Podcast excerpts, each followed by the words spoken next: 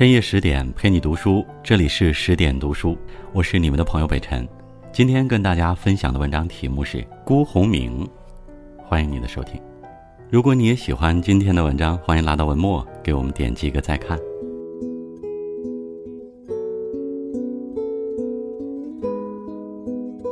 一百多年前的北大校园中，曾出现过这样一幕场景：一个老者缓缓走上讲台。只见他套着大马褂，顶着瓜皮帽，脑后拖着一条细细的辫子。讲台下的学生理着干净的短发，个个清爽利落。他们看着老者清朝遗老的模样，顿时哄堂大笑。老者直了直身子，不慌不忙地说：“我是头上有辫子，你们这些剪辫子的，难道心里就没辫子了？”学生们顿时安静了下来。这个老者叫辜鸿铭，是北大的英文教授，也是我国著名的翻译家。他翻译了《论语》《中庸》《大学》，是第一个将传统经典翻译给西方世界的中国学者，也是第一个让西方人读懂中国经典的人。这些译作自出版起就震惊世界，同时也让辜鸿铭名扬海外。当时的西方世界流传着一句话。到中国可以不看三大殿，但不可不看辜鸿铭。林语堂赞他英文超越出众，两百年来未见其右。孙中山赞他，中国有三个半英文人才，辜鸿铭就是其中之一。然而，在同时代的更多人眼里，辜鸿铭是一个守旧的怪老头。其实他不是古怪，而是心怀热爱，对祖国的热爱，对中华文化的热爱。按照血缘，辜鸿铭算是一个混血儿。他出生于马来半岛槟榔屿，父亲是中国人，母亲则是葡萄牙人。民国时期的马来半岛是英国的殖民地，父亲辜子云为英国人布朗工作。由于布朗没有孩子，就将辜鸿铭收为养子。从小，辜鸿铭就处于多元的文化氛围中。这种成长环境的好处是眼界宽广，坏处则是难以有文化认同。十二岁那年，布朗决定带着辜鸿铭到欧洲游学。在临行前，父亲将辜鸿铭叫到跟前，对他说：“无论你到哪里，你周围是什么人，英国人、法国人还是德国人，你都不要忘了你是中国人。”初到国外，辜鸿铭依照父亲的嘱托，时常向东叩拜祖先。房东太太在他每次叩拜祖先后，都会故意调侃道。你的祖先什么时候来吃这些酒馔呢？他总是笑着答道：“就是你们祖先闻到你们所送的鲜花之时。”然而，随着时间的推移，辜鸿铭的生活方式逐渐西化。有一次，他在英国的一家饭店上男洗手间时，被服务员误认为是女孩。辜鸿铭费尽唇舌，才让对方相信自己不是女孩，也不是变态。为了减少麻烦。他干脆剪下辫子，换上西装，以西式样貌示人。也许就连他自己都没想到，此时无足轻重的辫子，日后会被自己爱若生命。与此同时，辜鸿铭接触了大量的西方经典著作，能全篇背诵莎士比亚和浮士德。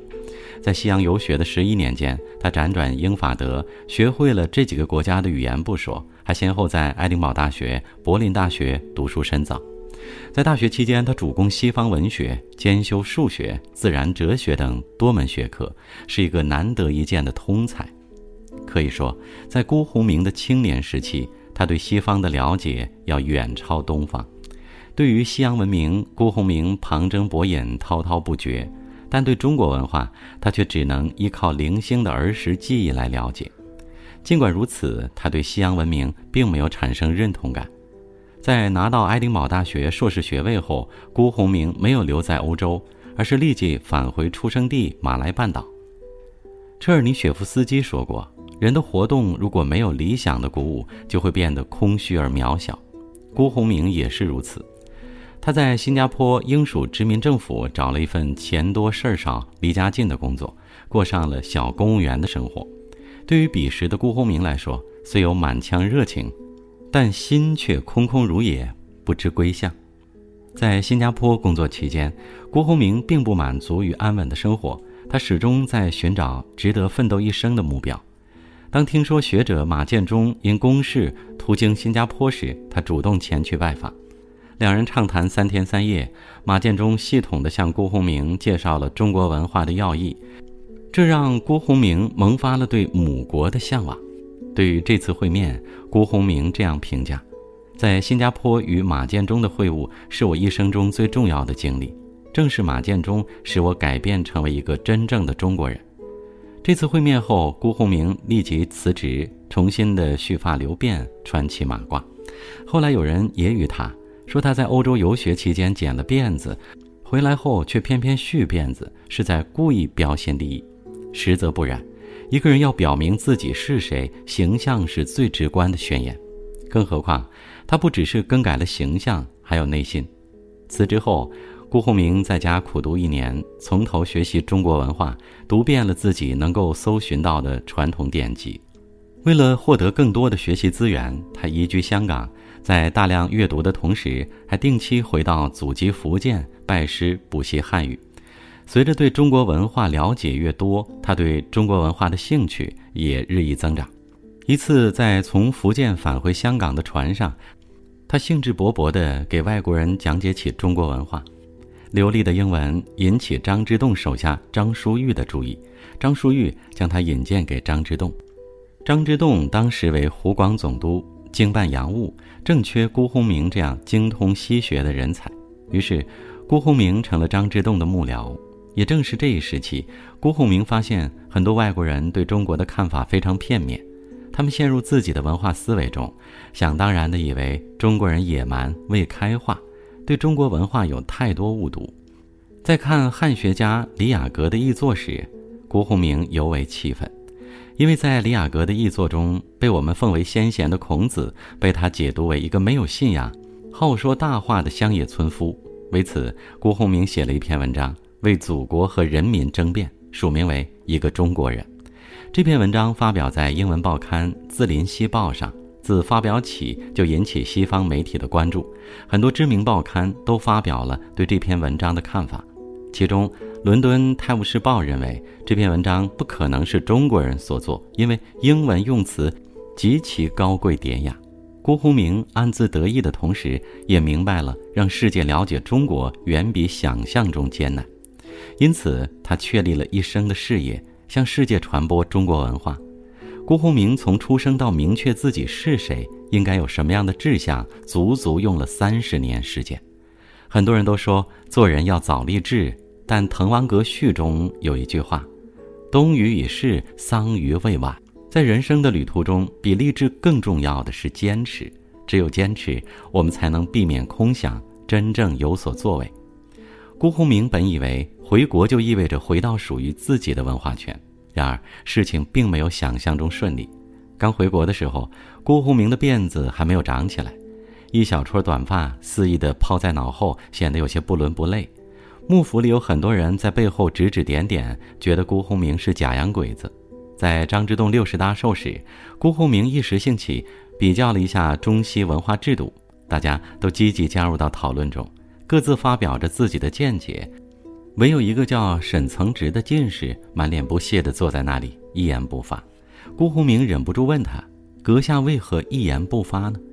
沈曾植说：“你讲的话我都懂，你要听懂我讲的话。”还需读二十年中国书，沈曾植的轻视激起了辜鸿铭的斗志。他开始重读四书五经，逐字细抠其中真意。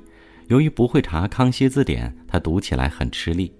或许优秀的人天生就会遭人眷顾吧。这件事儿被张之洞知道后，张之洞决定亲自教他。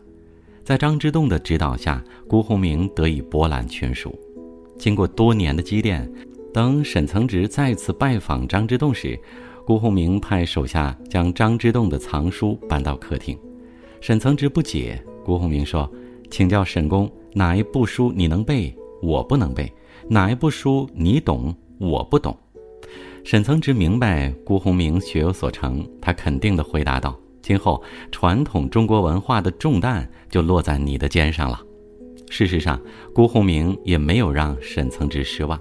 中日甲午战争后，日本首相伊藤博文访问中国，在武昌与张之洞会面。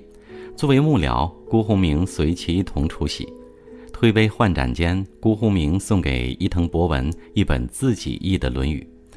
伊藤博文故意问：“听说你精通西洋学术，难道还不清楚孔子之教能行于两千多年前，却不能行于二十世纪的今天吗？”辜鸿铭听出对方话中的讥讽之意，清了清嗓子，不卑不亢地回答：“孔子教人的方法，就好比数学家的加减乘除。”在数千年前，其法是三三得九；在如今，其法仍然是三三得九，并不会三三得八。伊藤博文一时语塞，半天回不过神来。很多人因为辜鸿铭对中华文明的维护，将他看成顽固的保皇党，但他的保皇和大多数为己谋利的保皇党有着本质不同。他自己曾经这样说过：“许多外人笑我痴心忠于卿士。”但我之忠于卿士，非仅忠于吾家世受皇恩之王室，乃忠于中国之政教及中国之文明。茨威格有一句名言：一个人生命中的最大幸运，莫过于在他的人生中途，即在他年富力强时，发现了自己的人生使命。